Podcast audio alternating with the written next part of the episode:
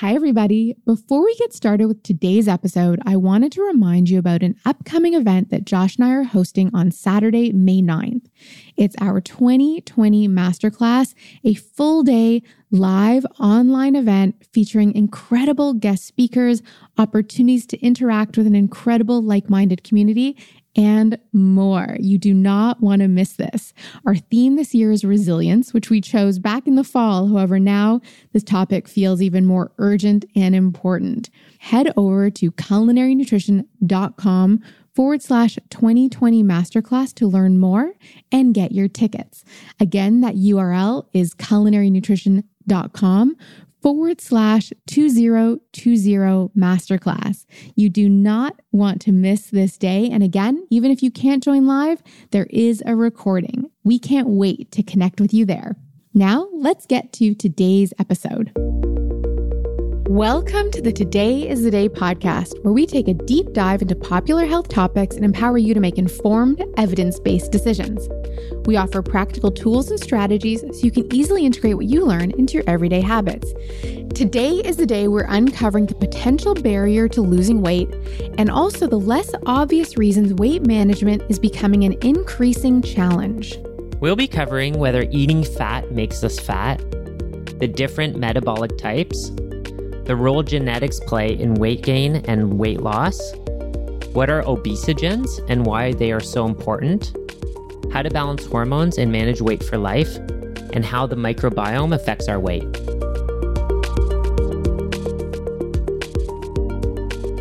Hi, everyone, and thank you so much for joining us for another hot topic episode.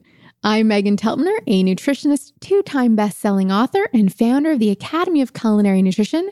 Join me as always is the man who's weighed exactly the same since he was 18 years old, Josh Gitalis. Hi, everyone. I'm a clinical nutritionist and functional medicine practitioner with a clinic in downtown Toronto. I'm also the founder of the Functional Nutrition Certification Program and an instructor with the Academy of Culinary Nutrition. Having worked in the nutrition field for over a decade, it's been really interesting to see the shift in attitudes towards weight loss and how to achieve it. It's also been eye opening seeing the evidence that confirms that the root of the weight loss challenge also often goes beyond diet and exercise. Now, just to be clear, Josh and I absolutely support body positivity, and we want everyone, including ourselves, to feel good in our skin. We also do this podcast to help empower you to achieve optimal health. And when imbalances and toxic loads in the body are impairing the way the body is intended to work, optimal health, including optimal weight for individuals, becomes a challenge.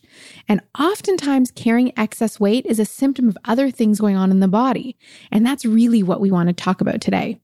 There are so many factors that affect both weight gain, holding on to extra weight, and the barriers to weight loss. And that's what we're going to tackle. And as you said, this isn't as simple as calories in, calories out.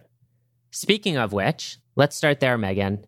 You've explained this in a past show, but for listeners, can you explain what a calorie actually is? Yes, especially because you love my calorie explanation. I do. So, a calorie, if you're unsure or don't know, is a measure of the energy created by the burning of a food, basically. So the way they measure the calorie count is using a machine called the bomb calorimeter, where a particle or amount of food is placed in a dish and it is lit on fire. The heat from that burning food travels up a tube into a vessel of water, and for every degree that water is heated, that is a calorie.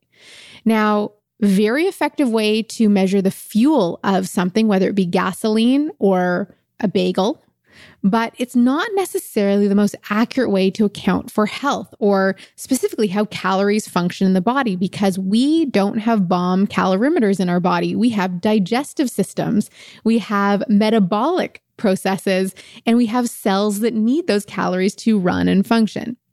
Now, what's important to remember, because we do need to talk about calories if we're talking about weight or weight management is that different calories will function differently in the body. So there's a picture in Undiet, which Josh also loves, that shows a whole bunch of different 200 calorie food options. There's, you know, a handful of candy or three hard boiled eggs or more broccoli than you could ever eat, a few slices of whole grain bread, all of these representing 200 calories. Now, the thing is, all of these items will function differently in the body. They'll digest or metabolize differently, and the calories from those macronutrients will be used differently. All of this leads us to this idea that fat in the diet is not what makes fat in the body necessarily. So, carbohydrates and proteins all contain four calories per gram, whereas a fat has nine calories per gram. So, gram for gram, fat is more calorie dense. However, if you eat, say, a handful of walnuts, that's a very quality fat rich food. You'll digest that food more slowly. That fat gets converted to energy in the body that your body will burn or utilize at a slower, steadier pace. Less will get converted to fat in the body.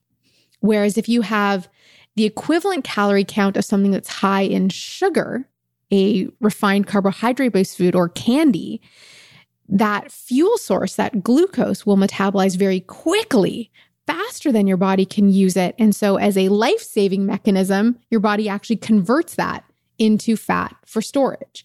So, eating quality fat does not increase your chances or increase the probability that you will hold on to extra weight in the body. I always wish these things were called different things that, you know, the fat in salmon or walnuts or avocado did not have the same name as like the extra jiggle that likes to hang out on my tush because they come from very different sources. Right. And the name gives people that automatic connection that, oh, it's in the food, it's going to end up on my body there is something to calories in, calories out. If you eat continuously an abundance of calories beyond what you burn through activity and through metabolic processes, you will be inclined to hold on more weight. But the quality of those calories is a big part of it. For sure, the quality is a big part of it, but also it's our processing unit, our human body, who we are. We all have different metabolic types. I think the first major realization that you and I had very, very different metabolic types was when we went on a two week trip out west. And we were together all the time, obviously. We'd only been dating about a year and we were not living together. So we were still eating most of our meals separate from each other. Right. But when we started traveling together, we noticed that I was eating about three times as much as Megan. Megan had three meals a day. I had about six meals a day, you know, roughly speaking. But even at those meals, I was eating way more than her. So, in my natural body state or type, I'm naturally inclined to hold on to more weight than Josh is in his natural metabolic state. It's much more difficult for me to lose weight or to lean up. And I need substantially less calories than Josh does, who has a much faster metabolism, as they call it. Now, that probably gave you an evolutionary advantage at one point in your genetic hey, history. I still think I got an evolutionary advantage. I don't get cold as quickly. Yeah. I don't get hot as quickly. I have a much more comfortable, natural seat to sit on. Well, what would have been great many, many, many years ago is that a meal would have satiated you for a lot longer, which it actually still does today. Yes. Whereas I would have been running around the plains of Canada searching for my next berry, wasting away under the elements while you were sitting there kind of watching, you know, knitting something and laughing at me. Yeah. Just letting my glycogen stores power me through the winter. Exactly. How do you know what metabolic type you are? I think a lot of it can be determined through observation, through understanding how you respond mostly to carbohydrates. I think that's where a lot of the attention goes to. There's people that say, "Oh, I eat a piece of cake and it's on my hips and you know, 24 hours." And there's people that say, "I can eat a whole cake and I'm the same weight every single day even if I eat a cake every single day." Through so those, basically you just described i was the former and you were the latter something like that and this isn't to say again there's no right body type there's no right metabolic type it's that for all of us we have a natural balance a natural place our bodies are meant to be when we are in optimal health. And some people will be more slender or more lean than others. And again, a lot in the media tells us there's one body type that's more right or healthier or more beautiful than another. And it's just not true. It's an aesthetic and it varies by culture. And what we're looking at is how do we be optimally healthy at our optimal weight for our body type? I think I just wanted to clarify that because we're joking about this, but there's right. also a lot of sensitivity associated with it. For sure. If we use athletes as an example or a model, which I really like, you can look at different athletes in different situations, like a sumo wrestler. Right. Needs that body fat and that body weight to be good at his sport or her sport. Are there female sumo wrestlers? I don't know. I've never Imagine, seen a picture maybe, of one. I don't That's know. where I've seen most sumo wrestlers. And then, you know, I worked on the football team in my uh, university years, and certain positions needed a certain pound of body weight. So, like when the season was starting up, they had to eat massive amounts of food to get their body weight up to be good athletes in that position. And then if you even look at, you know, long distance runners versus sprinters, very, very different body type and different way that they're going to process fuel and how that's going to make them excel at the particular sport that they're going to excel at. And so, for different metabolic types, there are different macronutrient needs, which we touched on. So, you said about carbohydrates being a primary factor, that when you have a faster metabolic rate, you can consume more carbohydrates and it has less effect on what gets stored as fat in right. the body and on the organs. Exactly. So I can handle more carbs than you. Yes. But we also have to understand that we need to still operate within a certain framework. So if I decided, even though I can handle carbs, to go and have Coca-Colas and and popcorn and sugar and white bread every single day, I'm definitely going to start to get out of my health you know, range. Right. And going to create some problems. Right. And if you want to know what kind of problems, listen to our genetics episode and the express and how genes express themselves. Just to address the more leaner body type, it doesn't necessarily mean that they're immune also because they get what's called skinny fat. And skinny fat is when we have visceral adipose tissue, where our internal organs are actually covered in fat. And what's interesting, is this can actually be more dangerous than when we have fat on the outside of the body. Right.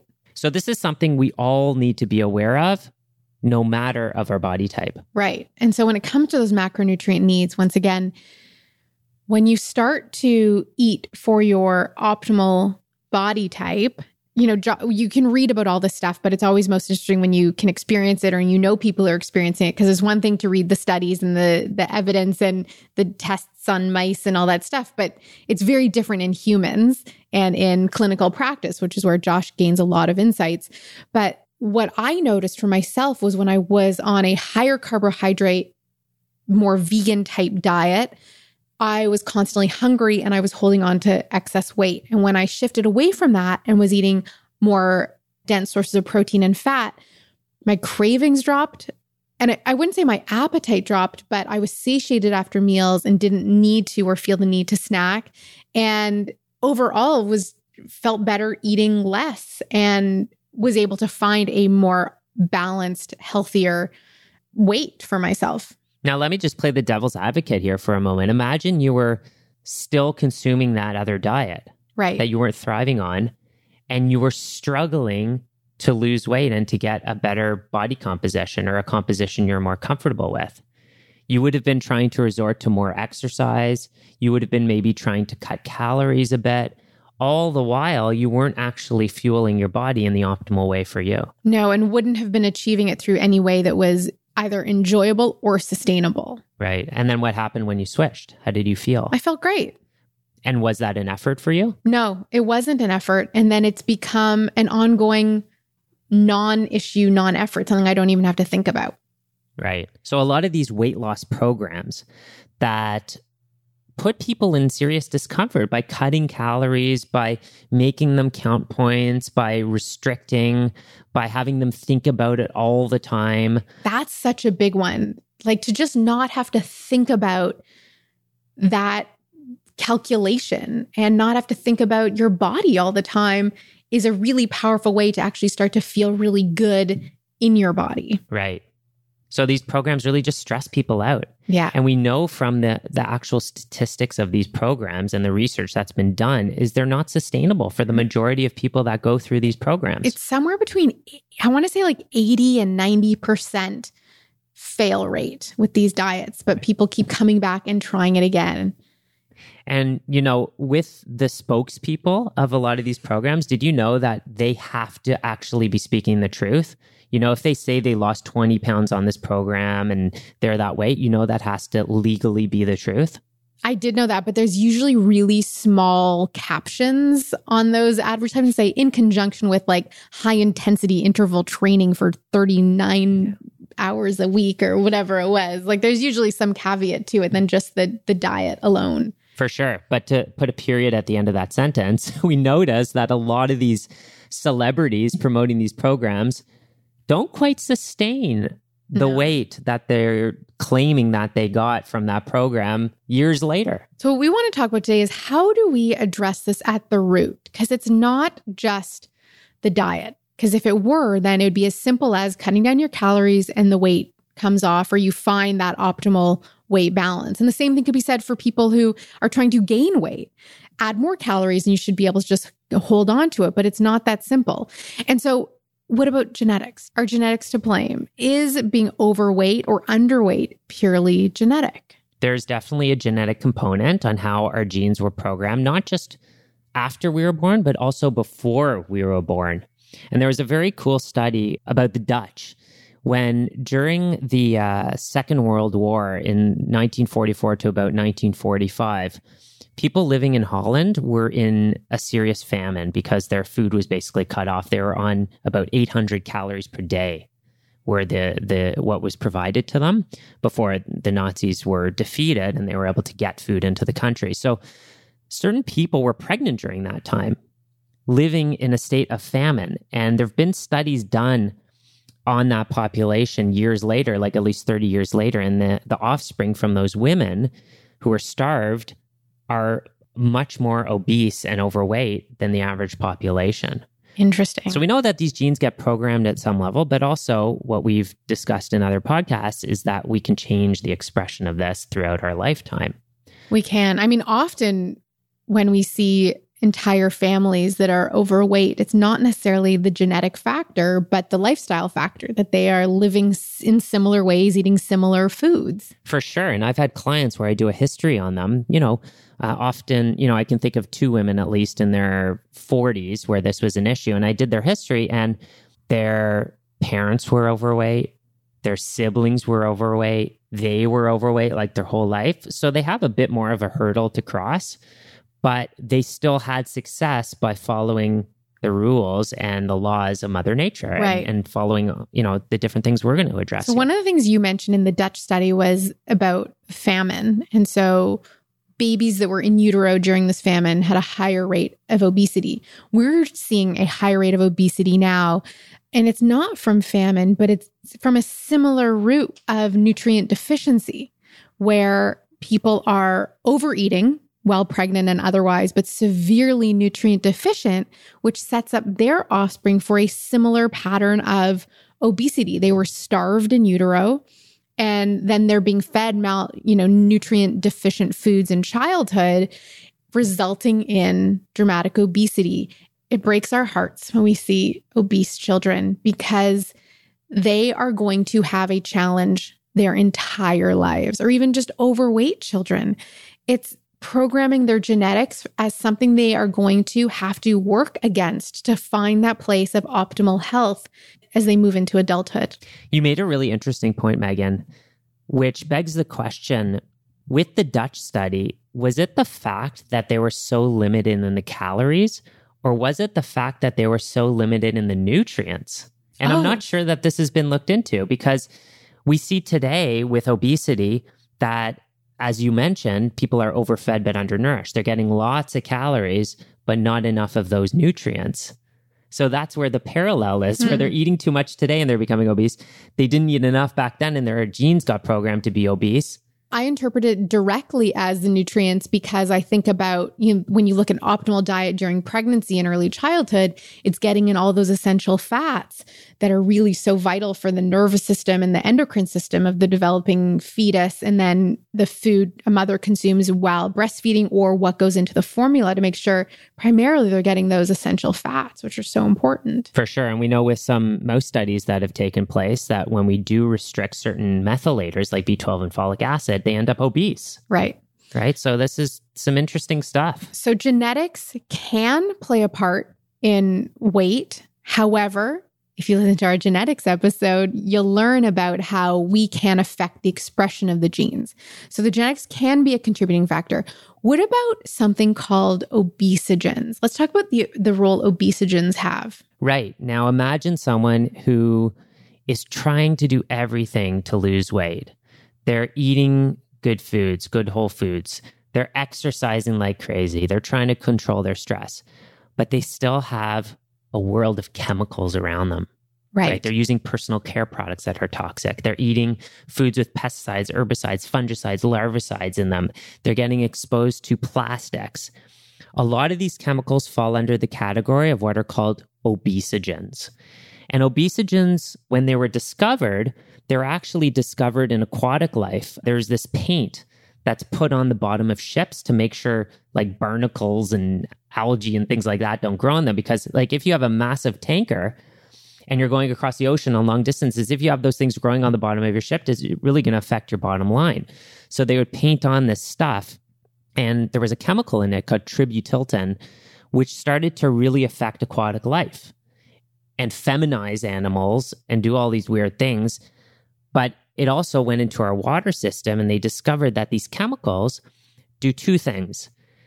First, they increase the amount of fat cells in our body. And two, they increase the amount of fat storage in those fat cells in our body. And that's why they were given the name obesogens. So these are chemicals that are found in our drinking water, and therefore they would also be found in the water used to grow our food. So they'd be in the soil and end up in any water rich foods. So these actual chemicals that both increase the quantity of fat cells in the body. And what was the second part?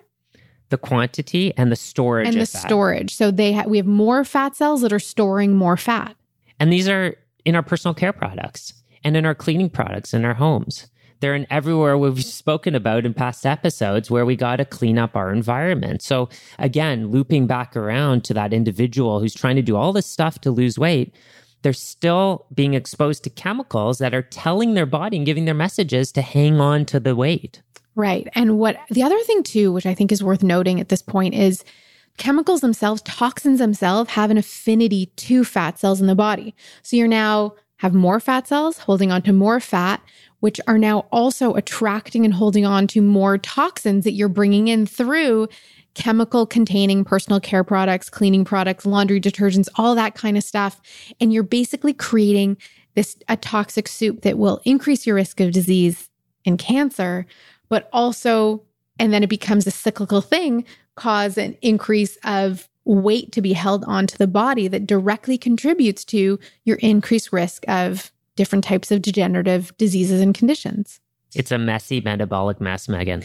A messy metabolic mess. Absolutely. So when we look at talking about organic food and clean personal care products, it's never just about you know what's going into our mouth and what we might think of on a superficial level when it comes to health, but it directly affects how our metabolism will operate, how how our genes express themselves and how our body will hold on to or shed the toxins themselves. Now, what's interesting is there was this clinic type place in Toronto. I saw it in a number of places. I don't even know if they're around anymore.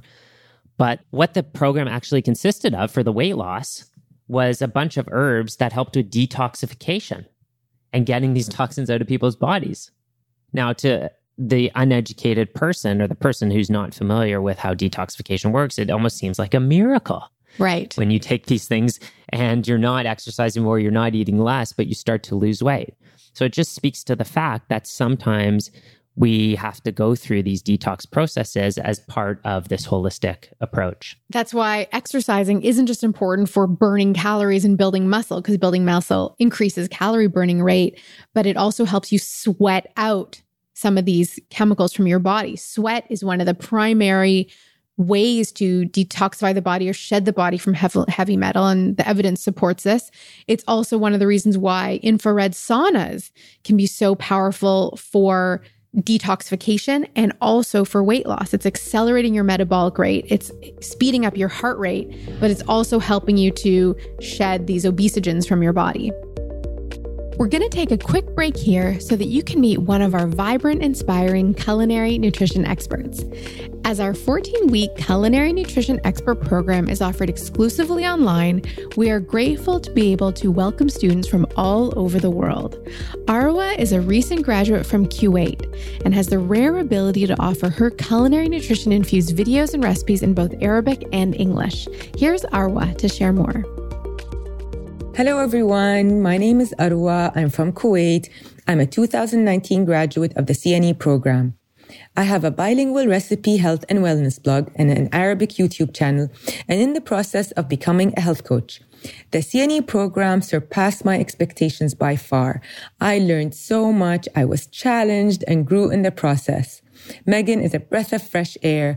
I love how she balances professionalism with being her authentic self. She's truly inspiring. The whole CNE team is awesome. You can literally feel the love pouring out in their support during the program. I'm turning the work I did into an ebook. And as a certified CNE instructor, I'm about to start providing cooking classes. And I'm sure my CNE experience will help me in becoming a better health coach. You can learn more about Arwa and all that she's doing over on anaarwa.com. A N A arwa.com. And we have direct links to her website as well as her YouTube channel over on culinarynutrition.com forward slash podcast. Just check on this episode for all the goods. Now, even though her videos are in Arabic, which I do not speak, I was enthralled watching her video demos. They are beautiful, and her gluten free recipes are drool worthy. Hello, vanilla scones. So be sure to check out her work available in both Arabic and English. As I mentioned, our course is 100% online, so you can join us from anywhere. All you need is an internet connection. Our program is unique in that everyone goes through the course material together, and as such, there is amazing group accountability and community. All of our certified level students are assigned a dedicated program coach to offer further support along the way. This is a big part of our incredible success rate. Course details are at culinarynutrition.com forward slash program. And if you're hungry for a small taste of what we offer, be sure to take advantage of our free training at culinarynutrition.com forward slash free training. Now, let's return to our conversation. We've talked about the genetic contribution. We've talked about obesogens. Let's talk about hormones because there are hormonal imbalances that will directly contribute to being underweight or being overweight. Can you explain a little bit about what hormones actually are? Similar to calories, I think we talk about them a lot, but we don't actually know what they are or how they work in the body. Yeah, hormones are messengers that are secreted within an organ or gland or sent to another organ or gland to give it a message to do something, right? So they're really just messengers floating around the body, and they have obviously many different names and many different functions, but there are internal messengers that could influence our metabolism. Right. A very common condition we hear a lot of people talk about right now is adrenal fatigue, which is basically the end stage of stress where your body can no longer produce enough stress hormones and you're basically having a meltdown. Now, oftentimes what follows high stress periods or adrenal fatigue is a complete thyroid blowout where the thyroid's no longer functioning optimally. And very often we associate low thyroid function with carrying extra weight. And it'd be really easy to just always be able to blame the thyroid, take some thyroid medication, some T3, some, you know, the the typical medical protocol and have everything just go back to normal. But it's not that simple. It isn't. And let me connect some dots here. When we're in a stressful state, we release hormones like adrenaline, cortisol, norepinephrine, epinephrine. And those hormones are really important to help us survive that situation. They increase heart rate, they increase blood flow to the extremities so we can run or fight, they increase our quick cognition. But those hormones also can affect thyroid. And one of the effects is that it slows down the thyroid because the thyroid controls the speed at which all of our cells are doing what they're doing. It's like the thermostat for the body. But if it senses that we're in a dangerous situation, wouldn't you want to slow down metabolism, slow down how quick that factory is working and preserve resources? I think I would. Absolutely. So, you know, whenever we enter a state of dysfunction or ill health, it really is just our body doing what it's supposed to do. It's slowing down to conserve the resources. Right. So, looking upstream of a lot of thyroid issues, a huge part of that is to make sure that we're controlling and processing stress through our body. A lot of weight challenge can be associated with thyroid, but it's not the thyroid. That's a symptom then of other things going on, like an inability to effectively process stress, which means stress, stressful events, and that lack of skill or knowledge or commitment to processing that stress in a healthful way can directly contribute to weight challenges and the breakdown of the endocrine system.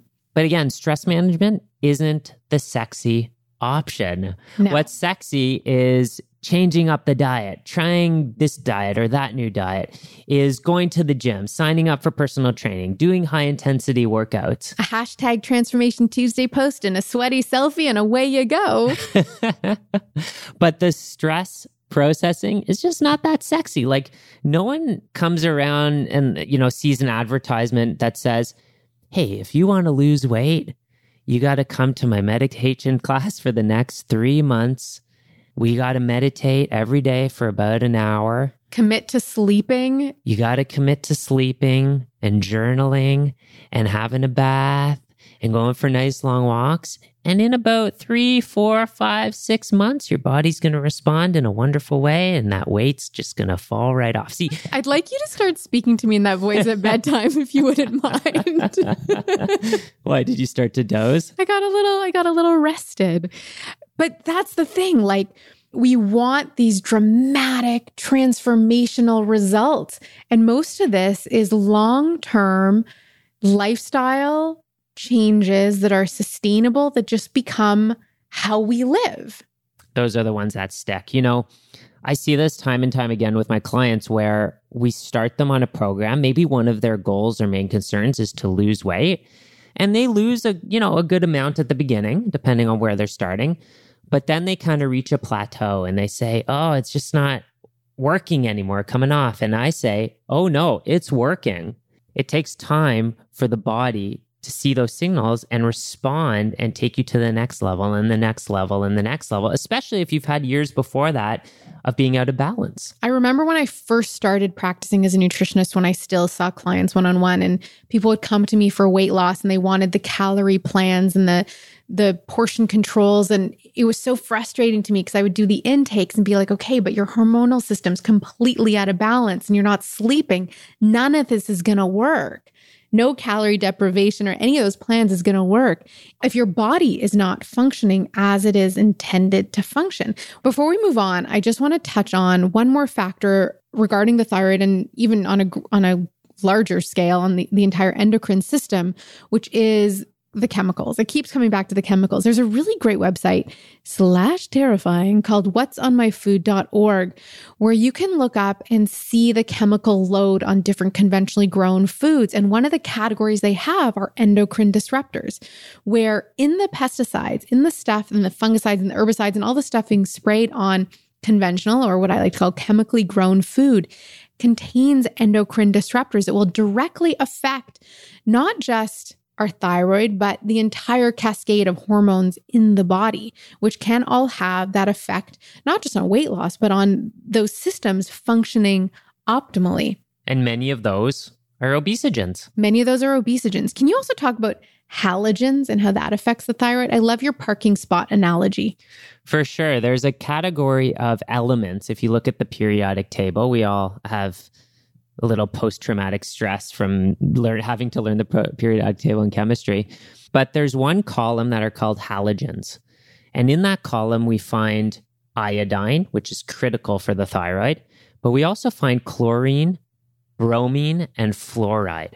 And because they have similar properties, they actually compete for the parking place in your thyroid. And whatever we have the most of, that's going to take up that parking place. So if you're exposed to chlorine in showers and the water you're drinking and wherever else, if you're exposed to bromine, I don't know if I mentioned that one, but it's also on there in pools.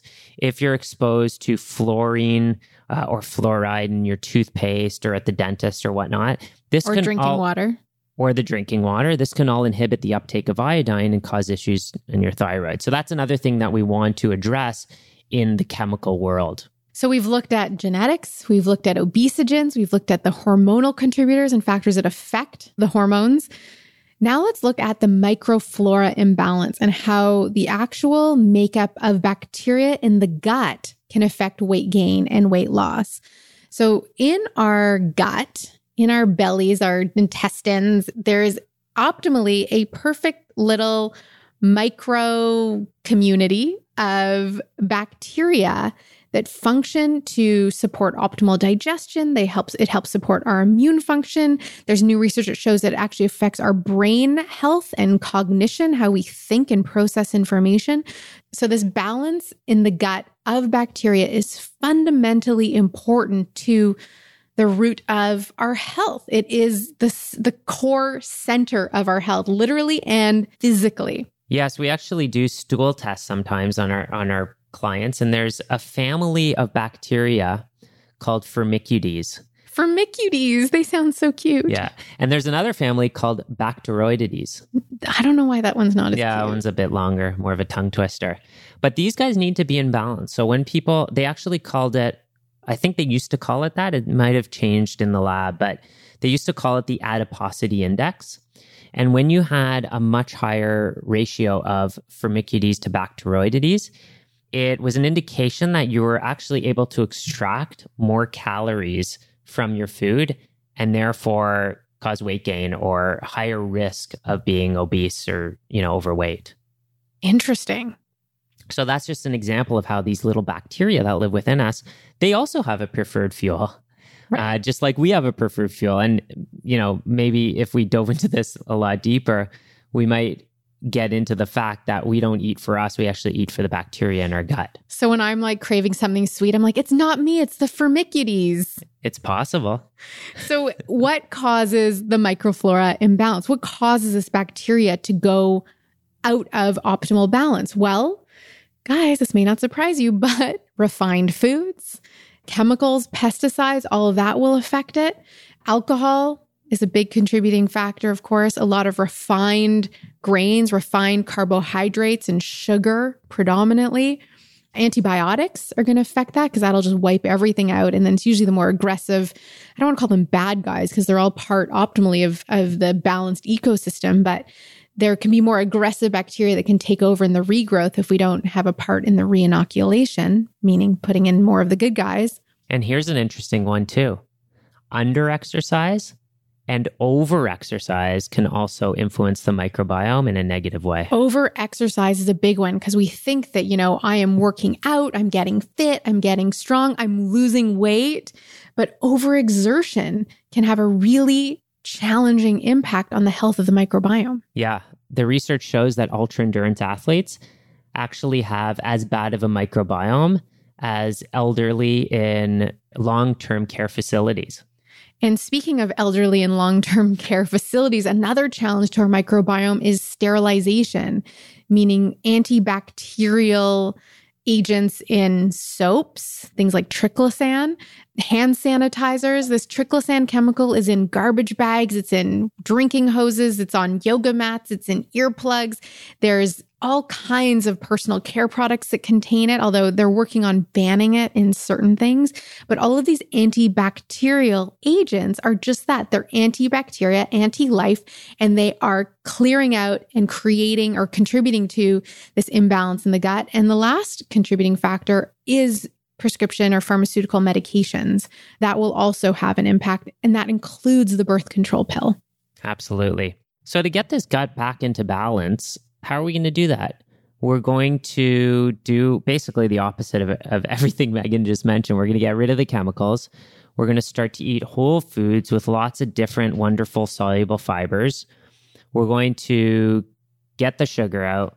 We're going to bring on the fermented foods, pickles, sauerkraut, kimchi, miso, tempeh, kefir. What did I miss?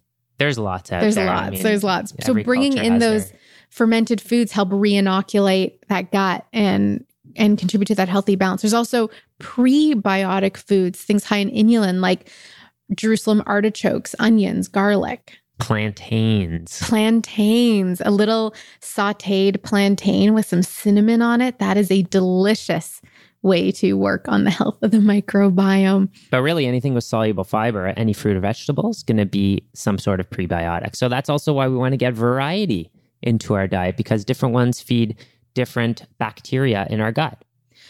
So, to summarize, when it comes to weight loss, it's not just about the food. I'd like to think it's obvious, but obviously, sitting around not moving your body and eating a heavily processed, refined diet, a lot of fast foods, a lot of the bad trans fats, that is going to directly contribute to carrying excess weight.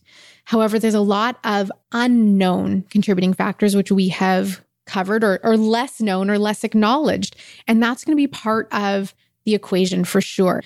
So, a big part of maintaining an optimal weight, whatever that looks like for you and your body type, is going to mean eating a whole foods diet that is unprocessed from that store's perimeter, optimally grown without chemicals, and that you are varying that diet, eating different things all the time. So you're getting that really good span of nutrients, that variation that our bodies need to thrive on. And of course, on the Culinary Nutrition blog, there are hundreds and hundreds of resources, and we've handpicked a few for you to help you bring these whole foods into your life in your everyday eating.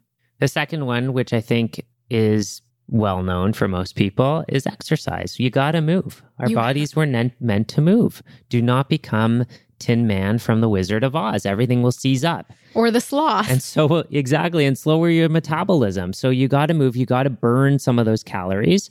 There's going to be a right exercise for you and your body type. You don't want to do too little.